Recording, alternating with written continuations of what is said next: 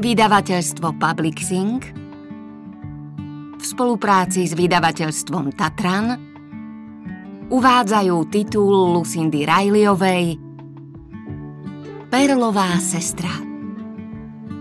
Audioknihu číta Zuzana Jurigová Kapráliková. Venujem otcovi a cére Richardovi a Felicity Gemetovcom. Nijaká cesta nie je nemožná. Vyžaduje si iba jediný krok vpred. Postavy Atlantis Tatko Slaný Adoptívny otec sestier Zosnulý Marina Ma Opatrovateľka sestier Klaudia Gazdina v Atlantise Georg Hoffman, právnik tatka Slaného. Kristián, skipper. Sestry de Plieze. Maja, Ali, Alkion. Star, Asterope. Sisi, Selenou. Tigi, Teigeta. Elektra, Meropí, chýbajúca. CC December 2007 Symbol pôvodných obyvateľov Austrálie pre ľudskú stopu Kapitola 1 Vždy si budem pamätať, kde presne som bola a čo som robila, keď som sa dopočula, že môj otec zomrel. Pomyslela som si, keď som vyzrela z okna a videla iba nočnú čierňavu. Občas podo mnou zablíkal zhluk svetiel naznačujúci ľudské obydlia. Za každým svetlom sa skrýval život, rodina a spoločenstvo priateľov. Ja som už nič z toho nemala. Pripadalo mi to, ako by som sa dívala na svet obrátený na ruby, lebo svetlá pod lietadlom sa podobali na menej jagavé kópie hviezd nado mnou. Pripomenulo mi to, ako mi raz jeden z učiteľov na Umeleckej akadémii povedal, že maľujem, ako by som nevidela, čo mám pred sebou. Mal pravdu. Nevidela som to. Obrazy sa mi vynárali v mysli, nie v skutočnosti. Často nemali podobu zvieraťa, minerálu, báni ľudskej bytosti. No tie predstavy boli silné a vždy som cítila povinnosť podriadiť sa im. Ako tá obrovská kopa odpadu, ktorú som navláčila z londýnskych skládok do svojho ateliéru v byte. Celé týždne som sa pokúšala predstaviť si, ako tie súčiastky poskladám.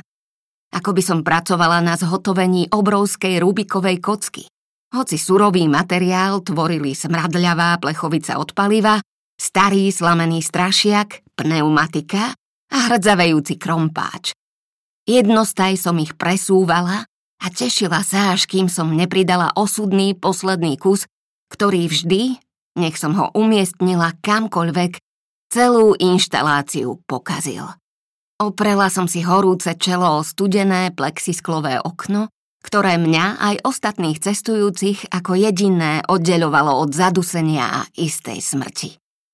Sme takí zraniteľní. Nie, si si, varovala som sa prísne, lebo som pocítila, ako sa ma začína zmocňovať panika. Zvládneš to aj bez nej. Určite to zvládneš. Prinútila som sa v myšlienkach opäť vrátiť k tatkovi slanému. A hoci to znie čudne, vzhľadom na môj vrodený strach z lietania, bola pre mňa spomienka na okamih, keď som sa dozvedela o jeho smrti, upokojujúca. Keby došlo k najhoršiemu, lietadlo by sa zrútilo z oblohy na zem a všetci by sme sa zabili. Aspoň by som tam, na druhej strane, mala niekoho, kto na mňa čaká. On tam nahor prednedávnom vyletel. A bol na to sám. Ako to budeme musieť zvládnuť všetci. Obliekala som si džínsy, keď zavolala moja najmladšia sestra Tiggy a oznámila mi, že tatko Slaný je mŕtvy. Keď nad tým teraz uvažujem, som presvedčená, že mi vtedy vlastne ani celkom nedošlo, o čom hovorí. Zišlo mi na um jediné. Ako to poviem stár, ktorá nášho otca zbožňovala. Vedela som, že ju tá správa zdrví. Aj ty si ho zbožňovala, Sisi. Bola to pravda. Keďže mojou životnou úlohou bolo ochraňovať zraniteľnejšiu sestru, aj keď v skutočnosti bola o tri mesiace staršia, mala ťažkosti s vyjadrovaním, tak som hovorila za ňu. Zamkla som si srdce, vytiahla zips na džínsach a vkročila do obývačky, aby som jej to oznámila. Nič nepovedala, iba sa mi rozplakala v náručí. Urobila som všetko, aby som zadržala vlastné slzy. Kvôli nej. Kvôli star. Musela som byť silná, lebo ma potrebovala. To bolo vtedy. Madam, potrebujete niečo? Zahalil ma oblak pížmového parfumu. Zdvihla som hlavu a videla, ako sa ku mne skláňa letuška. Nie, ďakujem. Lebo ste stisli tlačidlo, povedala prehnaným šepotom a kývla na ostatných cestujúcich. Všetci tvrdo spali. Napokon, podľa londýnskeho času, boli 4 hodiny nad ránom.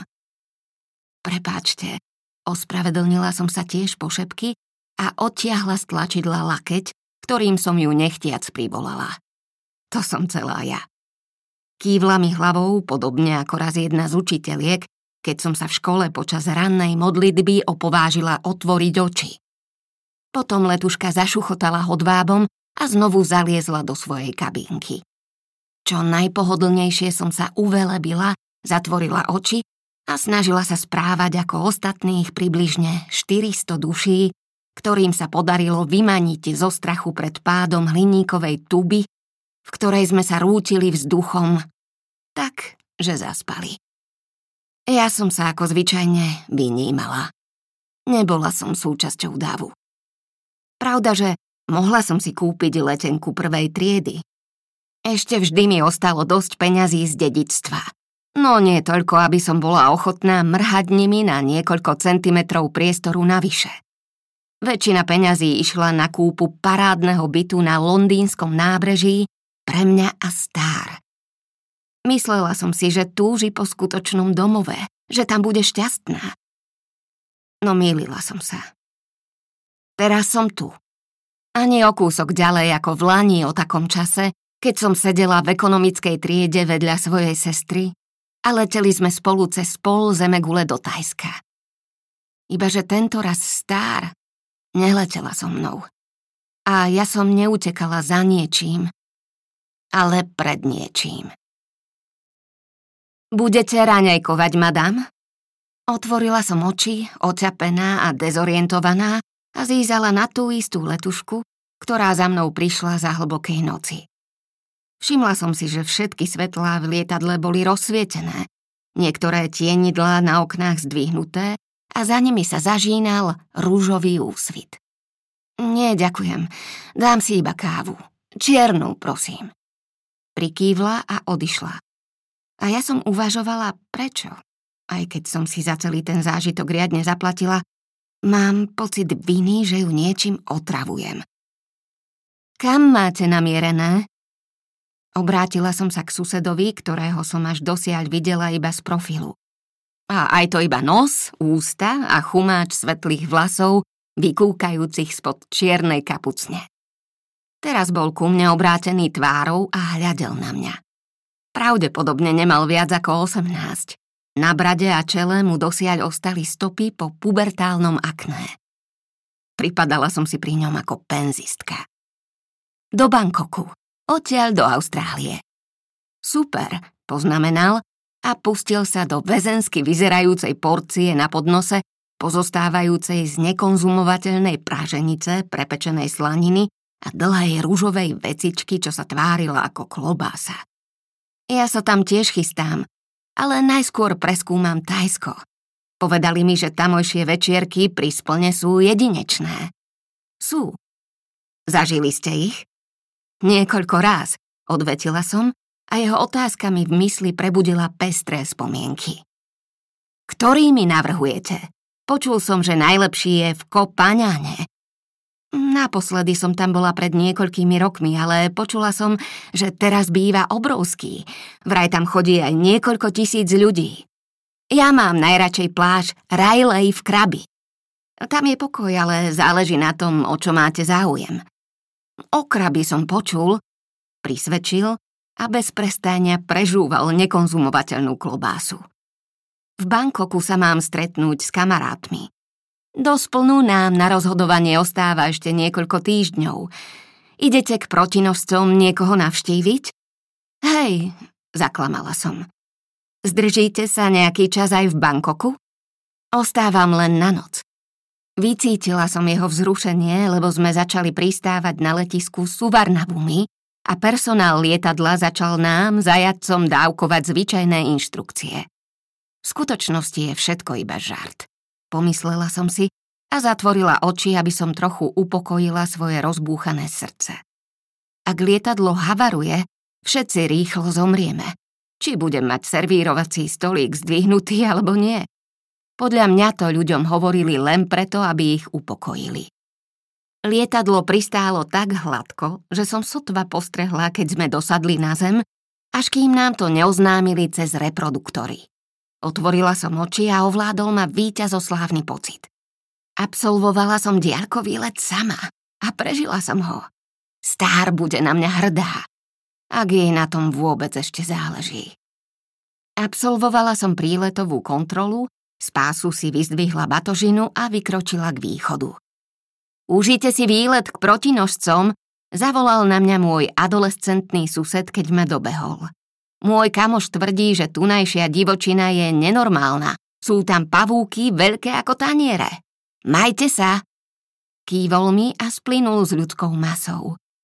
Nasledovala som ho oveľa pomalším tempom, až ma napokon ovalil známy múr vlhkosti. Naskočila som na kivadlový autobus z letiska do hotela, ktorý som si rezervovala na prespatie, zaregistrovala sa v ňom a výťahom sa vyviezla do sterilnej izby. Zhodila som spliec batoh, sadla si na bielu obliečku a zišlo mi na um, že keby som bola majiteľka hotela, dávala by som hosťom tmavé obliečky, aby na nich nebolo vidieť fľaky po iných telách, ako to bolo vidieť na bielých, nech ste ich akokoľvek dôkladne vyprali. Na svete bolo množstvo vecí, ktoré pre mňa zostali záhadou, pravidiel, ktoré niekto niekde vymyslel, zrejme pred mnohými rokmi. Vyzula som si turistické topánky a ľahla si. Pritom som uvažovala, že by som mohla byť kdekoľvek na svete. A priečilo sa mi to. Nad hlavou mi bzúčala klimatizácia, tak som zatvorila oči a snažila sa zaspať.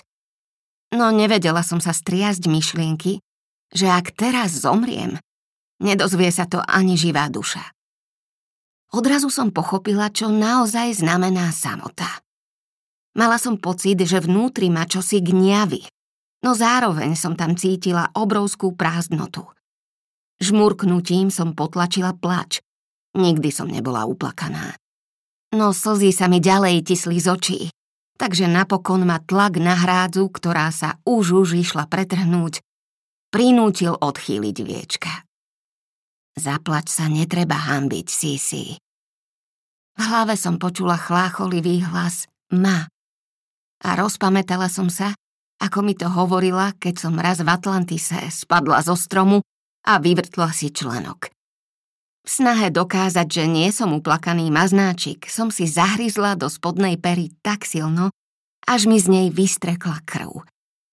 Jej by to nebolo jedno. Zašepkala som zúfalo a siahla po mobile, že ho zapnem a napíšem ma SMS-ku, aby vedela, kde som.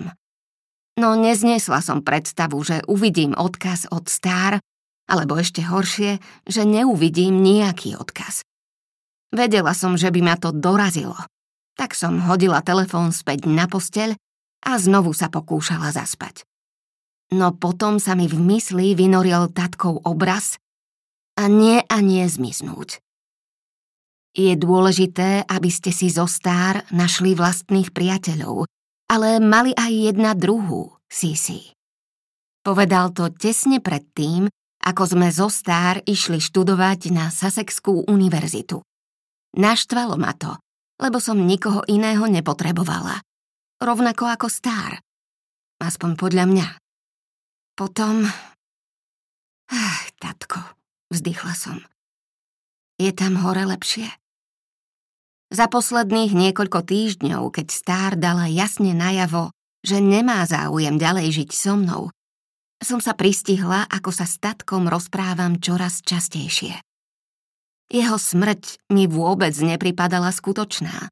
Stále som ho cítila na blízku. Hoci navonok som bola celkom iná ako Tiggy, ktorá bola po mne ďalšia v poradí a bola presvedčená o rozličných duchovných pochodoch ľudskej mysle, aj vo mne driemala akási čudná bytosť, ktorá všeličo možné vedela a cítila. Zahniezdila sa v mojom žalúdku a v mojich snoch.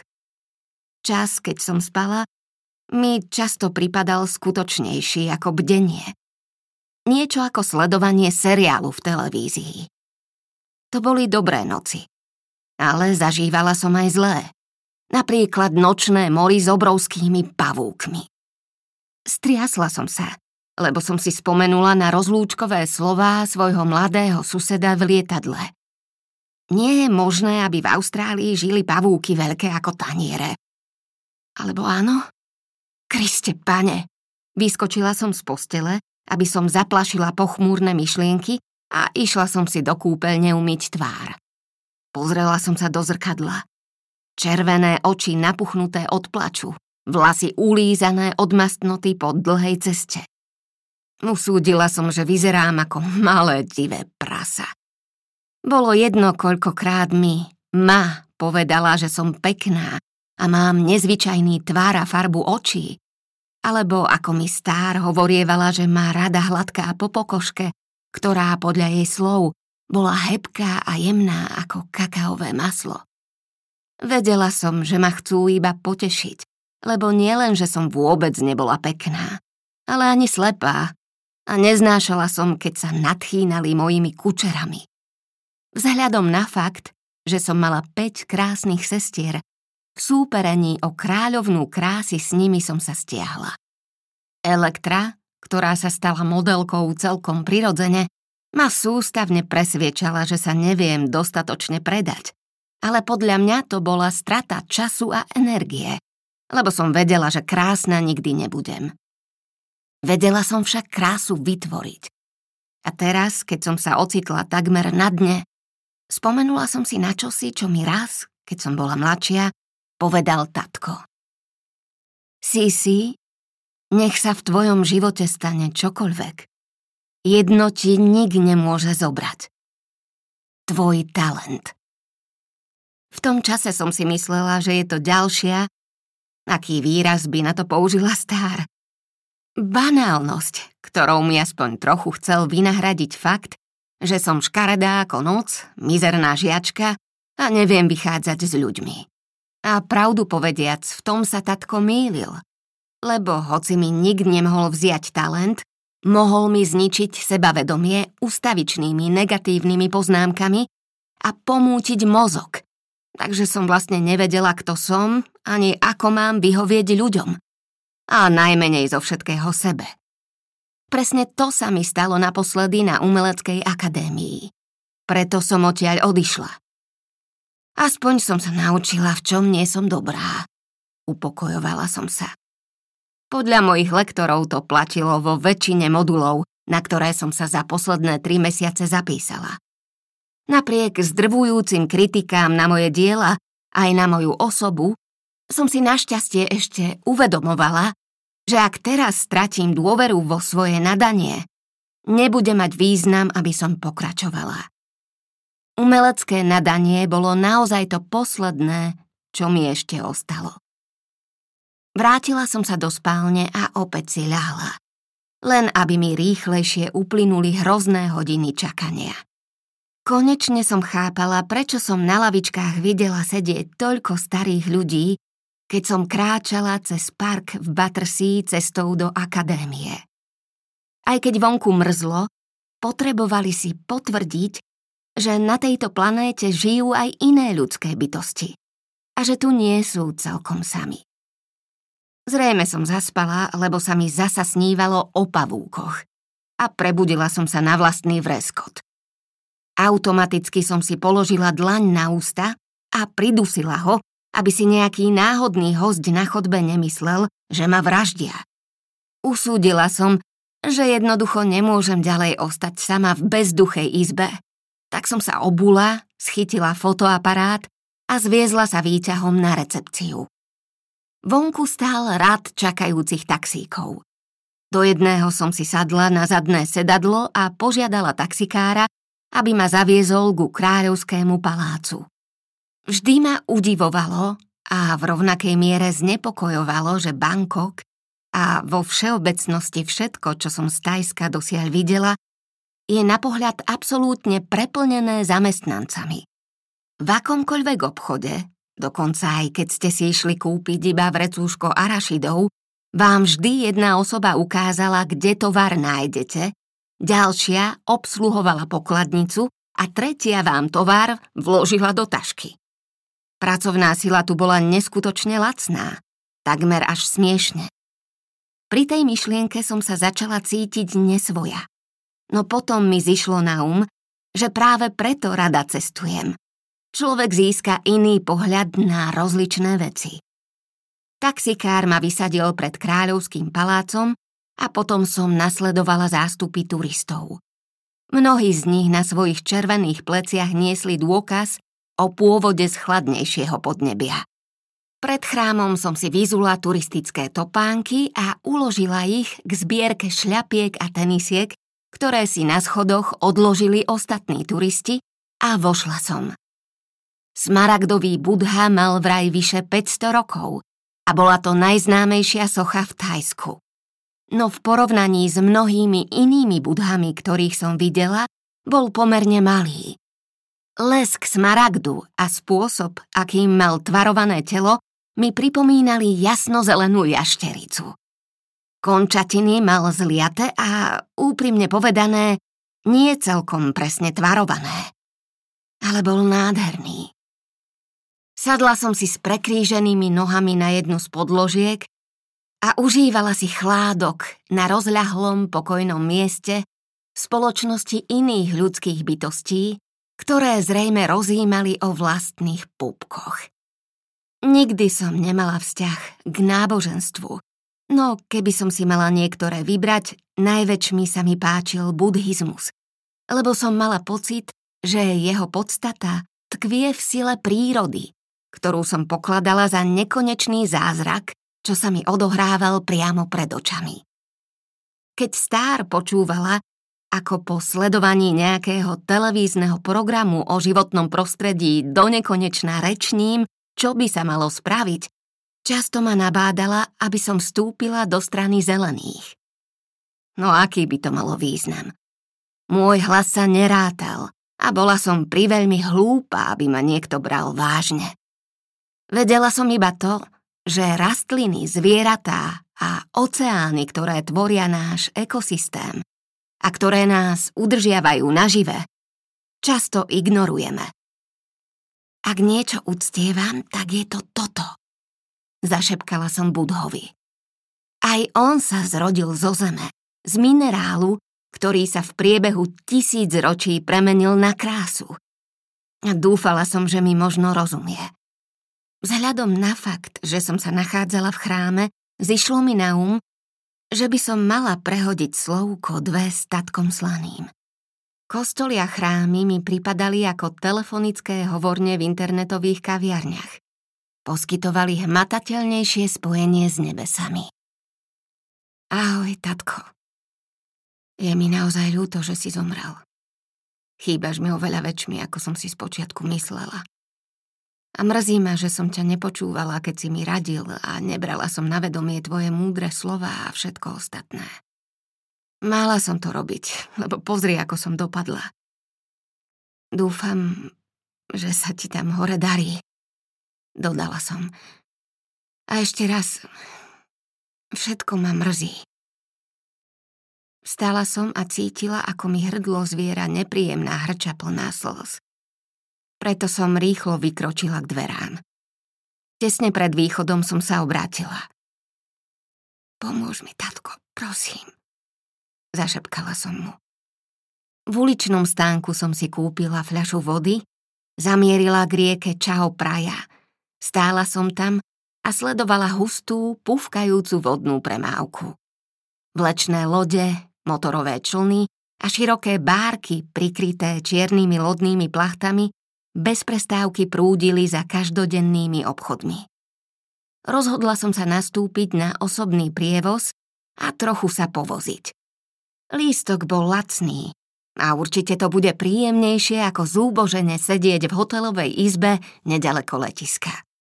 Počas plavby som videla sklenené mrakodrapy a zlaté chrámy elegantne učupené medzi nimi. A na nábrežiach vratké móla, ktoré spájali drevené domy s tokom aktivít na rieke. Vybrala som svoj dôverne známy Nikon, tatko mi ho daroval na 16. narodeniny, aby som, ako mi vtedy povedal, robila zábery toho, čo ťa inšpiruje, miláčik. A začala som cvakať. Stár ma často nabádala, aby som prešla na digitálnu fotografiu. Ale s modernými technológiami som si veľmi nerozumela. A tak som sa držala toho, čo viem.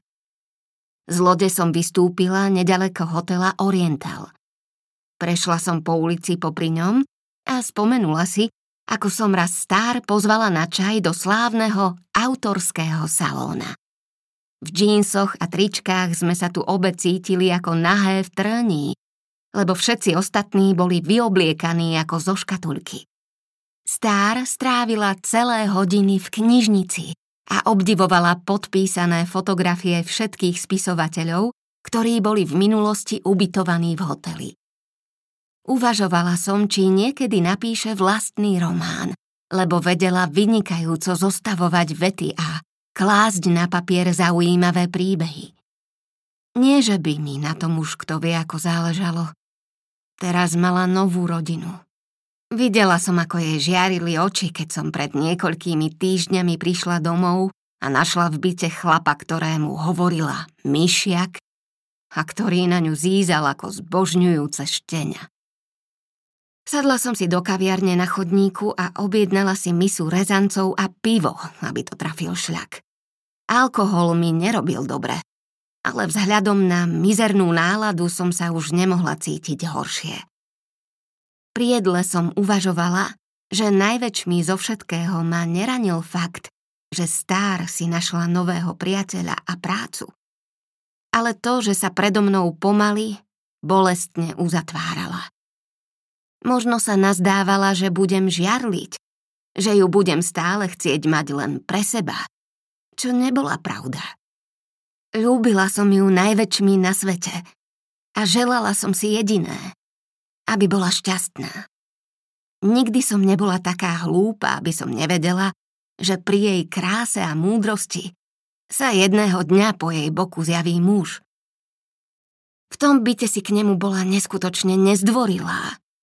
Pripomenulo mi moje druhé ja. Áno, prekážalo mi, že tam bol a ako zvyčajne som to nevedela skryť. Pivo urobilo svoje a obrúsilo ostré hrany mojej bolesti. Zaplatila som, vstala a bezcielne sa túlala po ulici a som napokon zabočila do úzkej uličky, na ktorej bol trh. O niekoľko stánkov ďalej som natrafila na umelca. Pracoval na akvareli. Sledovala som, ako sedí pri svojom stojane a spomenula si na noci presedené na pláži Rajlej v krabi s náčrtníkom a plechovicami farieb.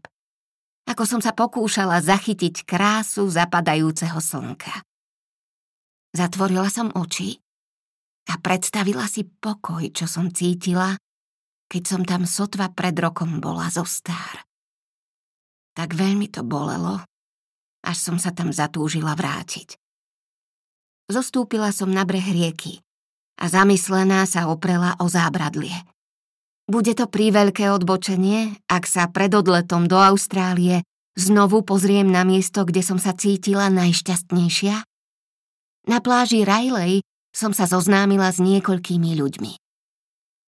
Spoznajú ma, zakývajú mi, pozdravia sa so mnou.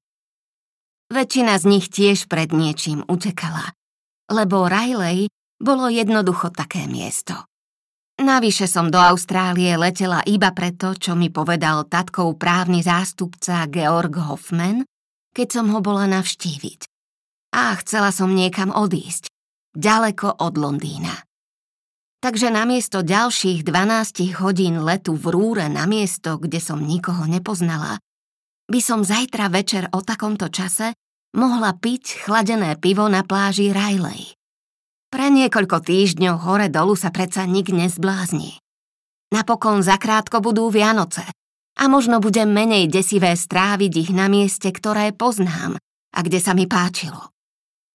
Prvý raz po dlhom čase ma pri pomyslení na nejakú činnosť ovládlo nadšenie.